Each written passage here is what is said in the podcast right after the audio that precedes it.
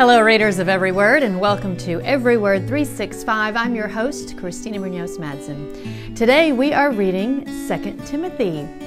According to Got Questions, 2 Timothy 1 1 identifies the author of the book of 2 Timothy as the Apostle Paul. The book was written in approximately AD 67, shortly before the Apostle Paul was put to death. As for the purpose of the writing, imprisoned in Rome yet again, the Apostle Paul felt lonely and abandoned. Paul recognized that his earthly life was likely coming to an end. The book of 2 Timothy is essentially Paul's last words. Paul looked past his own circumstances to express concern for the churches and specifically for Timothy.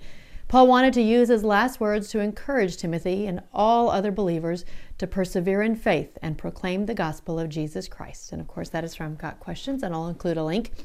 This short book has some very powerful lessons in it. One of my favorites is all scripture is inspired by God and is useful to teach us what is true and to make us realize what is wrong in our lives. It corrects us when we are wrong and teaches us to do what is right. God uses it to prepare and equip his people to do every good work. That's in 3:16 through 17. Notice it says all scripture, not that we should follow some scripture. Again, I commend you all for deciding to read through the Bible because it can't teach us and correct us if we don't know what it says. Some other favorites to share with you. In 2 Timothy 1 7, for God did not give us a spirit of timidity, but a spirit of power, of love, and of self discipline. And in 222, run from anything that stimulates youthful lusts Instead, pursue righteous living, faithfulness, love, and peace.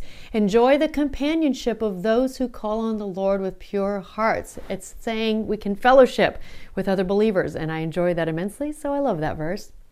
A servant of the Lord must not quarrel, but must be kind to everyone, be able to teach, and be patient with difficult people. Talk about being easier said than done. That's in 2 Timothy 2:24. But this makes it clear that kindness and patience are not really options. They are considered a must. Preach the word, be prepared in season and out of season. Correct, rebuke, and encourage with great patience and careful instruction. 2 Timothy 4 2.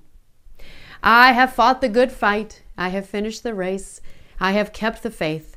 Now there is in store for me the crown of righteousness, which the Lord, the righteous judge, will award to me on that day, and not only to me, but also to all who have longed for his appearing.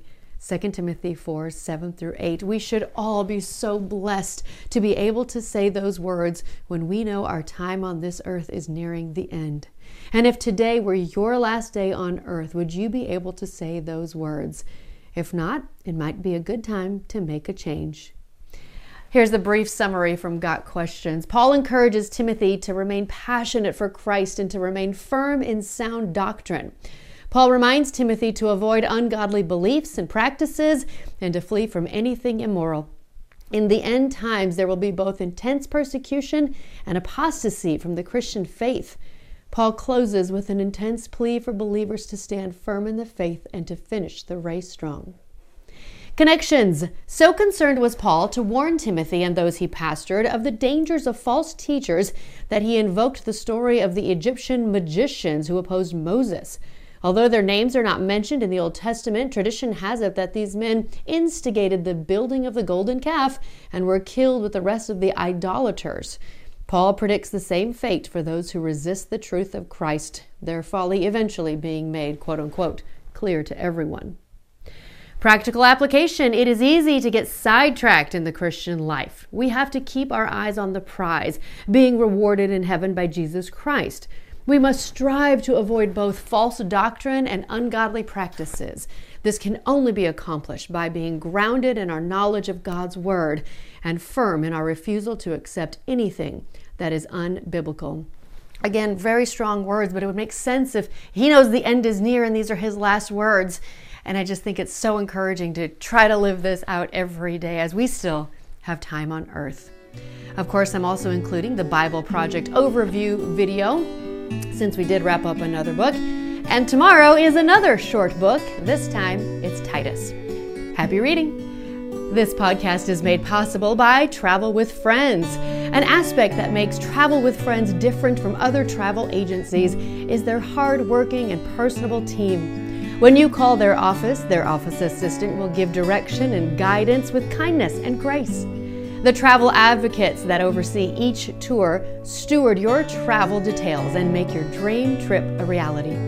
They also work diligently alongside the flight team to make sure that your air travel experience is seamless. Once you arrive and start your tour, our ground team's hospitality and knowledge will elevate your trip. If you want a personable and reliable travel company, just give Travel with Friends a call at 501 379 9226 or email them at friends at travelwithfriends.com. And of course, we are including more information in a link in the podcast description.